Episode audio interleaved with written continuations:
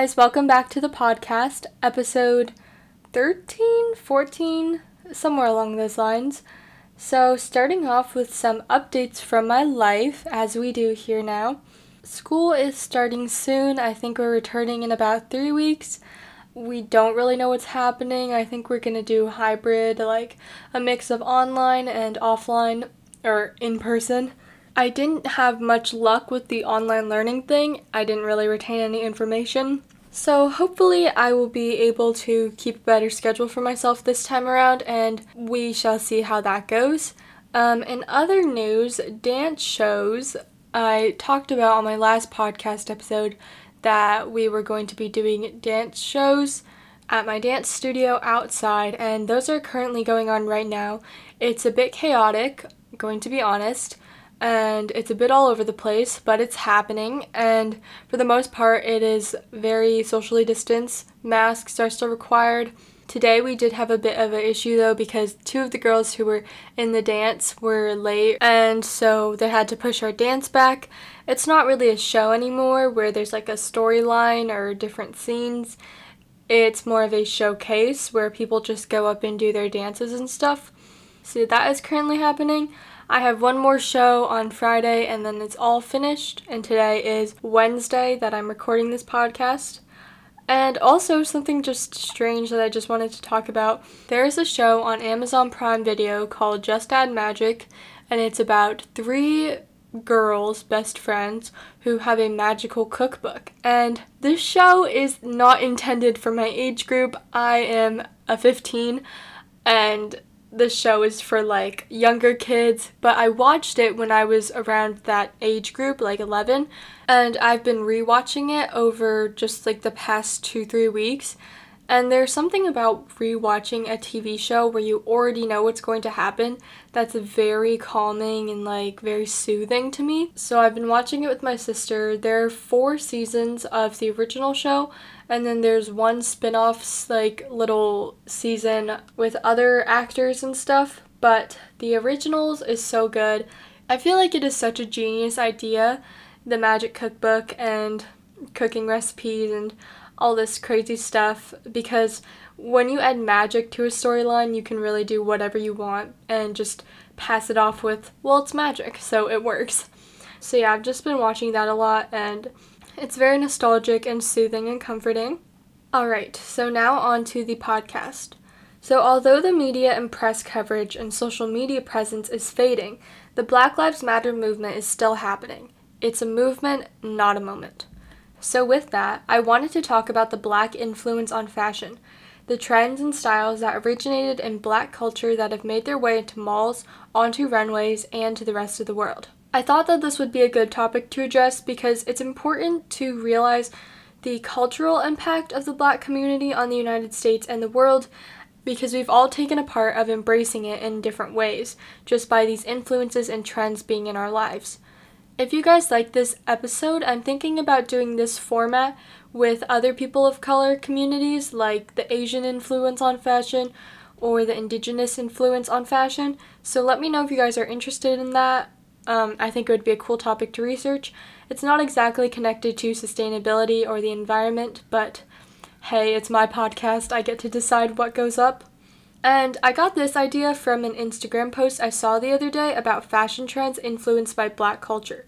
Unfortunately, I didn't save the post, so I can't find it, but if I do, I'll link it in the podcast description. So, credit goes to some lovely person on Instagram who I don't know the name of. Alright, let's get started. And while we go through each trend, I'm going to keep a tally of which ones I've participated in, owned before, or where I've seen them, and spoiler alert, it's pretty much all of them, but yeah. So the first trend is logo mania. Clothing with brand logos have become very popular over the years. One example that comes to mind currently is the Dior high top sneakers.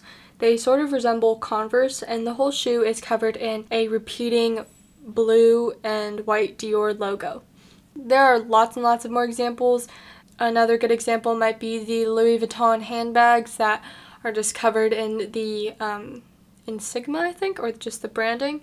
If you love these logos or perhaps own something yourself that is covered in logos, then you have to thank Dapper Dan, the creator or Kickstarter of Logomania. Dapper Dan is a designer from Harlem whose presence became well known in the 80s for dressing hip hop artists in clothing with knockoff designer logos on them. So, what he would do is kind of essentially rework clothing and incorporate these brand logos onto them and create kind of new and interesting pieces of clothing, which the artist would then wear and to the public. He is also credited for the introduction of high fashion into the world of hip hop and rap, which we see a lot today. Um, I think a big staple of hip hop and rap culture is lots of logos and designer brands. So that really originated with Dapper Dan and the work that he created. And something that's great is although in the 90s he was forced to close his store because of copyright issues, in 2018 he partnered with Gucci to release a clothing line. I've definitely seen many name brands just simple shirts with logos on them and not necessarily just with high fashion. I've seen stores and malls like Abercrombie or Hollister putting their logos on tons of different clothing items. So this definitely has an impact on all clothing brands. I think to me, it's about creating a sense of originality and flair where that clothing company only has that brand, no one else has that brand logo. So that's why it's so personal and they're unique, I guess, and original. The second trend is hoop earrings. This is a quote that I got from one of the sources that I'll link below. In the 1960s and 1970s, the hoop earring became associated with African beauty. When Nina Simone and Angela Davis started wearing the hoops, Andre Leon Talley told the New York Times. Just for background, Angela Davis is a political activist who was prominent in the second wave feminist movement, the Black Panther Party, and the campaign against the Vietnam War. Nina Simone was a singer songwriter and civil rights activist. Hoop earrings, small or large, are now a fashion essential to many. They come in so many different sizes and from so many different brands, and there are so many different variations on the hoop style.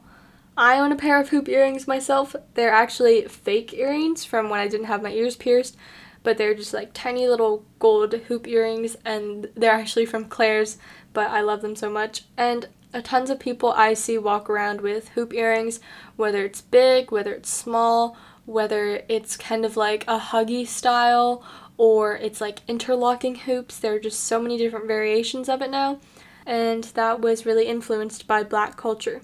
The third trend is oversized clothing. Think baggy jeans and oversized t shirts. Like Logomania, the style gained popularity during the 80s hip hop era and you'll see that many of these trends gained popularity during that time. The reason the clothing was oversized was usually because it was a hand me down from family members. The hip hop artists would perform in the oversized clothing to try and resonate with their audience, who wore oversized clothing because of that. Eventually, the trend became more mainstream and is now worn by tons of people. I have lots of oversized clothing, mostly oversized t shirts, and more recently, actually, since I've been thrifting more, some oversized jeans. With the revival of year 2000 styles, where one signature component is baggy jeans, I'm seeing more and more people wearing oversized styles of clothing. The fourth trend is sneaker culture. Not just the hype around limited edition or expensive sneakers, but also the acceptance of sneakers as a shoe. Now, this was very strange to me because growing up, I always wore sneakers, I never really wore anything else. Um, nowadays, I wear like boots, but mainly I just wear sneakers in my day to day life. So it's strange to me that sneakers were once like not accepted as normal shoes that people wear. Nowadays, everyone wears sneakers.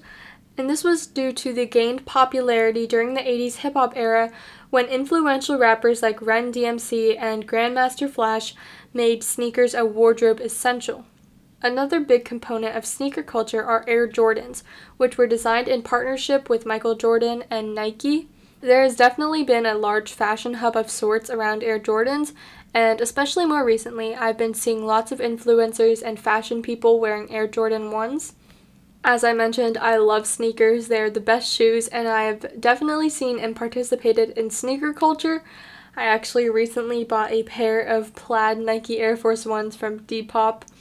Also, I got sneakers for my birthday, so I'm definitely a sneaker girl. I think if you want to be comfortable, there's no better shoe to wear than a pair of sneakers. The fifth trend is bucket hats.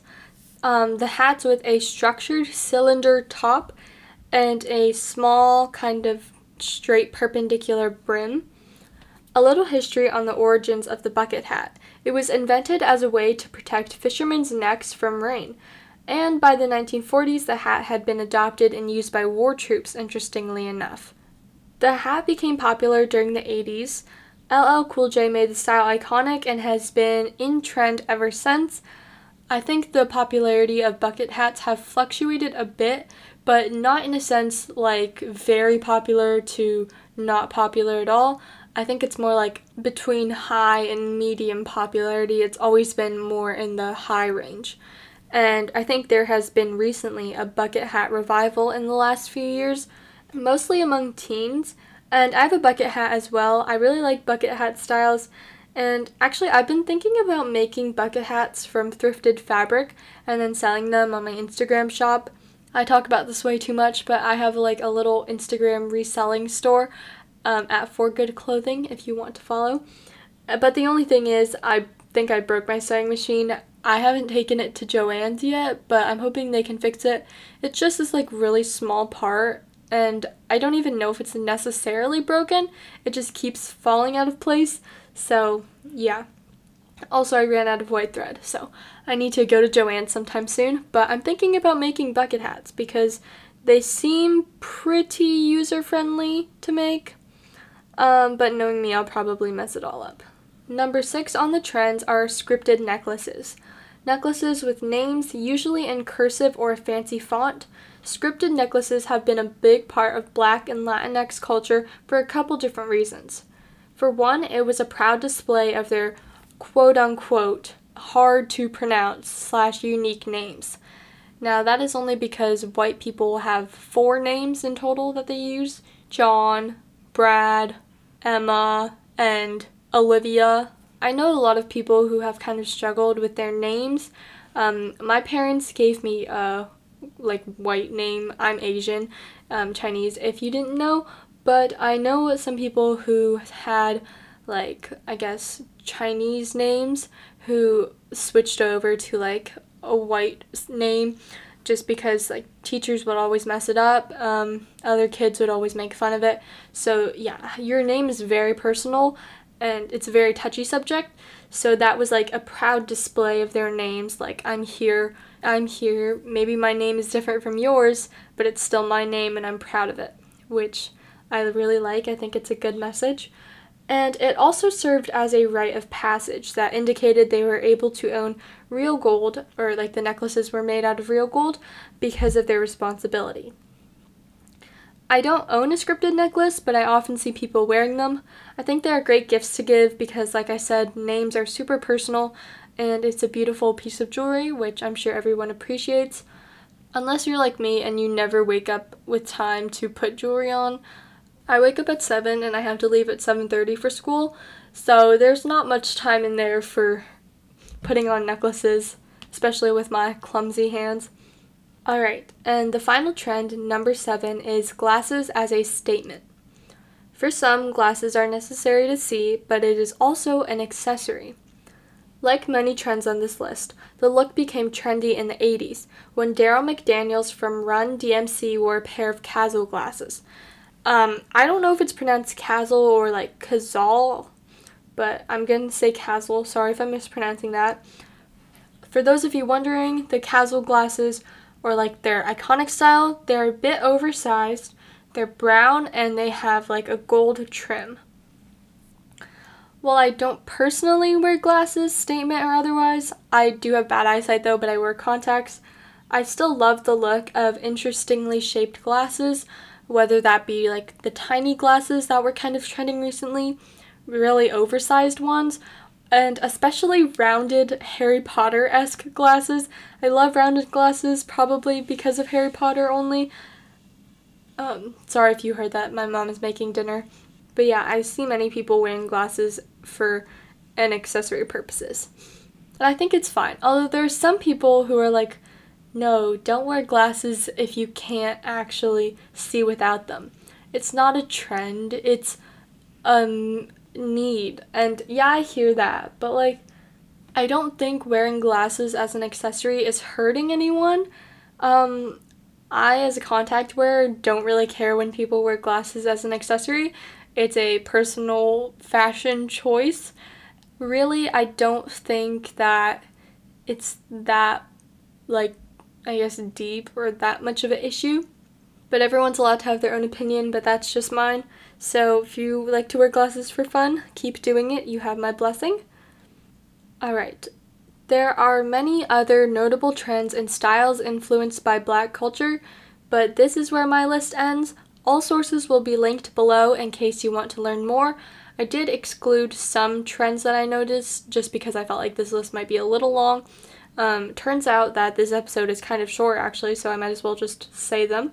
From the Harlem Renaissance, they had these kind of big, oversized suits, um, and those are still influencing suits and fashion today, as well as lettuce hem edge, like the little like kind of curled, rippled hem at the end of shirts usually.